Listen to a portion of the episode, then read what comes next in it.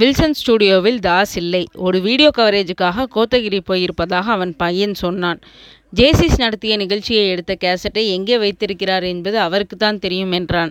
கோத்தகிரியில் யார் வீட்டுக்கு போயிருக்கிறார் என்று விசாரித்து கொண்டு அந்த வீட்டுக்காரரின் ஃபோன் நம்பர் கண்டுபிடித்து ராஜ்குமாரை வி ராஜ்குமாரை விட்டே பேச சொல்லி ஃபோனில் தாஸ் கிடைத்ததும் ஃபோன் மூலமாகவே பரத் தம்மை அறிமுகப்படுத்தி கொண்டு சார் எனக்கு ரொம்ப அர்ஜென்ட்டாக அந்த கேசட் தேவைப்படுது. ஒரு கொலைகாரனை பிடிக்க உதவும் என்றான். இன்னும் மியூசிக் எல்லாம் சேர்க்கல சார். அது வேண்டியதில்லை சார் எங்களுக்கு. சரி ஃபோனை என் பையன்கிட்ட கொடுங்க. கேசட் எந்த பீரோவில் இருக்குன்னு சொல்கிறேன் அவன் எடுத்து தருவான். தேங்க்யூ சொன்னபடி பையன் கேசட்டை எடுத்து தந்தான். ராஜ்குமார் நீங்கள் உங்கள் ஆஃபீஸ்க்கு லீவ் போட்டுட்டு எங்களோட ஹோட்டலுக்கு வர முடியுமா? இந்த கேசட்டை நிதானமாக பார்த்துடலாம் எனக்கு இன்றைக்கி நைட் ஷிஃப்ட் தான். ஒன்றும் பிரச்சனை இல்லை. வாங்க சார். என்ன ராஜ்குமார்? மூவரும் ஸ்வீட் ஹோம் அறைக்கு வந்தார்கள். சுசிலா கேசட்டை லோடு செய்து ரீவைன் செய்து போட்டாள். அசெம்பிளி ஹாலின் முகப்பில் போடப்பட்டிருந்த வருக வருக பேனரில் துவங்கி காட்சி ஓடியது. அலங்கார மேடை ஒரு ஓரத்தில் காத்திருக்கும் மூன்று நீதிபதிகள் போட்டியில் கலந்து கொள்பவர்கள் ஒரு பக்கமாக அமர்ந்திருக்க அவர்களை முகமுகமாக நகர்ந்து போய் பார்த்திருந்தது கேமரா. அந்த ஜோடிகளில் திவாகர் நிவேதிதா உண்மையிலேயே தனியாக தெரிந்தார்கள். மற்றொரு ஜோடிக்கு கேமராக நட நகர்ந்த போது வெயிட் என்று படத்தை ஃப்ரீஸ் செய்தான் பரத். சுசி இந்த ஜோடியை நாம் பார்த்துருக்கோம். எங்கே? மை குட்னஸ் இவங்கள தான் பரத். நான் ரகசியமாக இவங்களுக்கே தெரியாமல் படம் எடுத்தேன். ஃபோட்டோ கூட பிரிண்ட் போட கொடுத்துருக்கோமே. இவங்க மனோகர் சீதா ஜோடி சார் இவங்க தான் செகண்ட் ப்ரைஸ் வாங்கினாங்க என்றான் ராஜ்குமார். சிந்து டூரிஸ்ட் ஹோம் தனி காட்டேஜ் நம்பர் சிக்ஸ் எவ்வளவு நேரமாக தான் புடவை கட்டுவ சீதா என்றான் மனோகர். கோவிச்சுக்காதீங்க. ஃப்ளீட் சரியாக நிற்க மாட்டேங்குது. ஒன் மினிட் என்று பாத்ரூமில் இருந்து குரல் வந்தது. ஒன் மினிட் இல்லை நூறு மினிட் வேணாலும் எடுத்துக்கோ. என் கண்ணெதிரில் கட்டுக்கிறதா இருந்தா இ- இன்னி இங்கே எத்தனை பேர் இருக்கோம்? அதென்ன பாத்ரூம்குள்ளே போய் புடவை கட்டிக்கிற பழக்கம்? கருமம் பேஜ் கொடுத்தீங்கன்னா லேட் ஆகும். ஓகே நான் போய் ரிசப்ஷனில் பேப்பர் பார்த்துட்ருக்கேன் நீ கதவை பூட்டிக்கிட்டு வாஸ் சரியா? சரிங்க. மனோகர் கர்ச்சிப் எடுத்து பேண்ட் பாக்கெட்டுக்குள் வைத்துக்கொண்டு காட்டேஜின் பிரதான கதவை சும்மா மூடி வைத்துவிட்டு ரிசப்ஷனுக்கு நடந்தான். ரிசப்ஷன் எதிரில் போடப்பட்டிருந்த வசதியான சோஃபாக்களில் ஒன்று அவன் அமர்ந்து கொள்ள அவனுக்கு எதிர் சோஃபாவில் அமர்ந்திருந்த வேறு அடையாளத்தில் இருந்து ஜெகதீஷ் எழுந்து கொண்டான். மெதுவாக ஆறாம் நம்பர் காட்டேஜை நோக்கி நடந்தான். ஸ்டேஜை சுற்றியே காட்டிக் கொண்டிருந்த கேமரா இப்போதுதான் பார்வையாளர்கள் பக்கம் திரும்பி இருந்தது. முதல் வரிசை விஐபிக்களை காட்டிய பிறகு அங்கங்கே மொத்த மொத்தமாய் காட்டிய பிறகு வரிசை வரிசையாக ஊர்வலம் வந்தபோது அதோ என்று துள்ளலாக எழுந்து ஃப்ரீஸ் செய்தான். நான்காவது வரிசையில் ஒரு நாற்காலியில் கைகளை கட்டிக்கொண்டு அமைதியாக அமர்ந்திருந்தான் ஜெகதீஷ். இவனேதான்! என்று காட்சியை சிறையிலிருந்து விடுதலை செய்து மீண்டும் ஓடவிட்டான். கேமரா அவனை கடந்த சமயம் ஜெகதீஷ் தன் அருகில் அமர்ந்திருந்தவிடம் ஏதோ பேசிக்கொண்டிருந்தான் அதன் பிறகு ஒரு மணி நேரம் கேசட் ஓடியது. மேடையில் ஒவ்வொரு ஜோடியாக வந்து கேள்விகள் கேட்கப்படுவது. நடுவில் பலக்குரல் மன்னனின் சேஷ்டைகள் சின்ன மேஜிக் பிறகு பரிசளிப்பு என்று முடிவடைந்ததில் அந்த ஆரம்ப கட்டத்தை தவிர வேறு எங்கும் ஜெகதீஷ் தெரியவில்லை. அந்த குறிப்பிட்ட இடத்திற்கு கேசட்டை ரீவைன் செய்து நிறுத்தி வெளியே எடுத்துக்கொண்ட பரத் ராஜ்குமாருக்கு கை கொடுத்தான். ரொம்ப தேங்க்ஸ் இந்த கேசட் கேசட்ல இருந்து அவனோட ஃபோட்டோ எடுத்து பிரிண்ட்ஸ் போட முடியும்.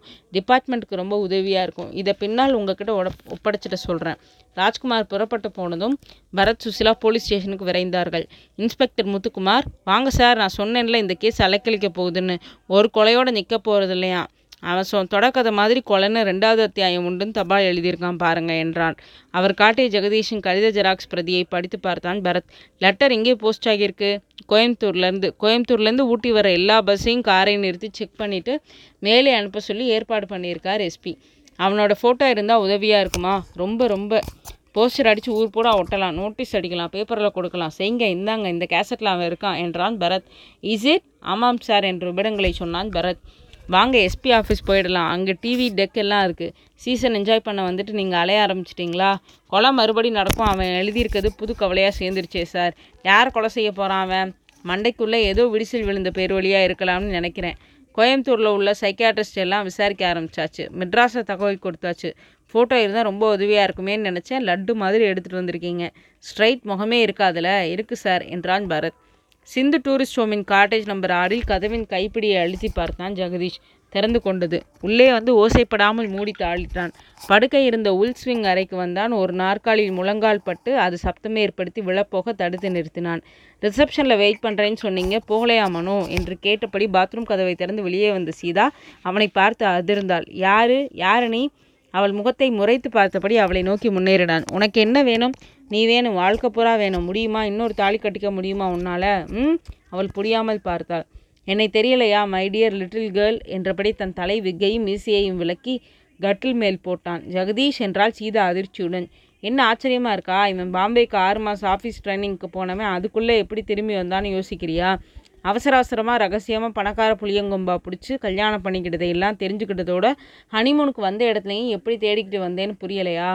ஜெகதீஷ் அவர் எந்த நிமிஷமும் வரலாம். வரட்டும் எனக்கு என்ன? யாருப்பா நீன்னு கேட்பாரு சொல்கிறேன் உங்கள் பொண்டாட்டியால் உருகி உருகி காதலிக்கப்பட்ட ஒரு முட்டாள்னு சொல்கிறேன் ஜெகதீஷ் என்ன நடந்துச்சுன்னு உங்களுக்கு தெரியாது. No I don't want any shit sentiment flashbacks அப்பா விஷம் குடிச்சிடுவேன்னு மிரட்டினாரு. அம்மா சாகடப்போ சத்தியம் வாங்கிட்டாங்க. தம்பிக்கு ஹார்ட் ஆப்ரேஷன் பண்ணுறதுக்கு பணம் தேவைப்படுச்சு எட்ஸட்ரா எட்ஸெட்ரா என்கிட்ட எதுவும் சொல்லாதே. நெட் ரிசல்ட் நான் ஏமாளியாகி பைத்தியமாகி தெரிஞ்சுட்ருக்கேன். நீ ஜாலியாக ஹனிமூன் என்ஜாய் பண்ணுற உனக்கு பொருத்தமான ஜோடின்னு ரெண்டாவது பரிசு வேற. வந்திருந்தேன். அன்னைக்கு அதே ஹாலில் ஒரு பக்கம் உட்காந்து உன்னை என்ன செஞ்சால் தேவலான்னு யோசிச்சுட்டு இருந்தேன் சீதா. ஐயோ அப்புறம் பேசிக்கலாம். ப்ளீஸ் போயிடுங்க ஜெகதீஷ். இந்த டிஸ்ட்ரிக்ட் பூரா போலீஸ் என்னை பெரிய விளையா வீசி தேடிட்டுருக்கு எவ்வளவு ரிஸ்க் எடுத்து மாறுவேஷம் போட்டுட்டு வந்திருக்கேன்? போக சொன்னா எப்படி? சீதா அவனை ஆச்சரியமாக பார்த்து போலீஸ் எதுக்கு உங்களை? ஹோட்டல் ஸ்வீட் ஹோமில் நிவதிதான்னு ஒரு பொண்ணு கொலை செய்யப்படல. அதான் அந்த பொருத்தமான ஜோடியில் முதல் பரிசு வாங்கினவ. அது நம்ம கைங்கரியம்தான். கடவுளே ஏன் அவளை கொலை செஞ்ச? என் பாதுகாப்புக்காக உனக்கு புரியாது. ஜெகதீஷ் போயிடுங்களேன். உங்களை கையெடுத்து கும்பிட்றேன். நாம் ரெண்டு பேரையும் அவன் சேர்த்து பார்த்து கேள்வி கேட்க ஆரம்பிச்சிட்டா என்னோட வாழ்க்கையே நாசமாயிடும். ஆகட்டும் எனக்கு என்ன? என் வாழ்க்கை நாசமானதை பற்றி நீ கவலைப்பட்டியா? என் வேலை உண்டு நான் உண்டு இருந்தவனை லெட்டர் மேலே லெட்டராக எழுதி உசுப்பி விட்டுட்டு காதலிங்கிற மயக்கத்திலே மிதக்க விட்டு விட்டு திடீர்னு டாட்டா காமிச்சிட்டு போகிறதுனா எப்படி லிட்டில் கேர்ள்? ஜெகதீஷ் உங்களை விட்டு விலக வேண்டிய சூழ்நிலையை விபரமாக சொன்னால் நீங்கள் புரிஞ்சுக்குவீங்க. ஆனால் என்னை சொல்ல விட மாட்டேங்கிறீங்க. நான் போகணும் ஜெகதீஷ். ஜெகதீஷ் அவளை பார்த்தபடி பேண்ட் பாக்கெட்டுக்குள் கைவிட்டான். அந்த நைலான் கயிறை எடுத்தான். இரண்டு முனைகளிலும் கைகளில் சுற்றி கொண்டு அவள் திகிலில் பின்வாங்க ஜெகதீஷ் ஒரே பாய்ச்சலில் அவள் கயிற்றில் அவள் கழுத்தில் கயிற்றை சுற்றினான். சீதா திணறினாள் துடித்தாள். வெளிகள் பிதுங்க அலற முயற்சித்தாள். முடியவில்லை. ஜெகதீஷ் பற்களை கடித்து கொண்டு கயிற்றை இருக்க துவங்க காட்டேஜின் அழைப்பு மணி ஒலித்தது. தொடர்ந்து என்ன சீதா இன்னும் ரெடியாகல கதவை சாத்திக்கிட்டு என்ன பண்ணுற என்ற மனோகரின் குரல் கேட்டது. மனோகரின் குரல் சீதாவின் காதில் விழுந்தாலும் தன் சூழ்நிலையை ஒரு சின்ன ஒளியினால் கூட உணர்த்த முடியாமல் தவித்தாள். சீதா சீதா என்ன பதிலை காணோம்? சீதா ஓசை எழுப்பாமலேயே மூச்சுக்கு திணறி தலை தொய்ய சரிந்து இறந்து போனாள். வாயோரத்தில் லேசாக ரத்தம் வழிய துவங்கியது.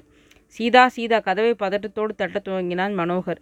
ஜெகதீஷ் அவள் உதட்டில் வழிந்த ரத்தத்தை சுட்டு விரலால் தொட்டு தரையில் தொடரும் என்று எழுதிவிட்டு அவள் சேலை முந்தானையிலேயே விரலை துடைத்து கொண்டு கட்டில் மேல் போட்ட வெக்கையும் பொய்மீசையையும் பொருத்தி கொண்டான். கதவு தொடர்ந்து தட்டப்பட்டு கொண்டிருந்தது. ஜெகதீஷ் நேராக கதவை நோக்கி வந்தான். ஒற்றை கதவு அது. கதவின் ஓரமாக வந்து நின்று கொண்டான் ஜெகதீஷ். ஓசை இல்லாமல் கதவின் தாழ்பாலை மெதுவாக திறந்து வைத்தான். மனோகர் சீதா சீதா என்னமாச்சுமா என்று பதறியபடி கதவின் கைப்பிடி அழுத்தி தள்ளி பார்க்க இந்த முறை கதவு திறந்து கொண்டது. உள்ளே பதட்டமாக நுழைந்த மனோகரின் பார்வையில் கீழே விழுந்து கிடக்கும் சீதா தெரிய ஓட்டமாக அவளை நோக்கிச் சென்று அமர்ந்து அதிர கதவுக்கு பின்னால் நின்றிருந்த ஜெகதீஷ் சட்டென்று ஓசையின்றி வெளியே நழுவினான். ஹோட்டலின் வாசலை கடக்கும் வரை சற்று நிதானமாக நடந்து பிறகு சாலையில் வேகமாக நடந்து சென்றான்.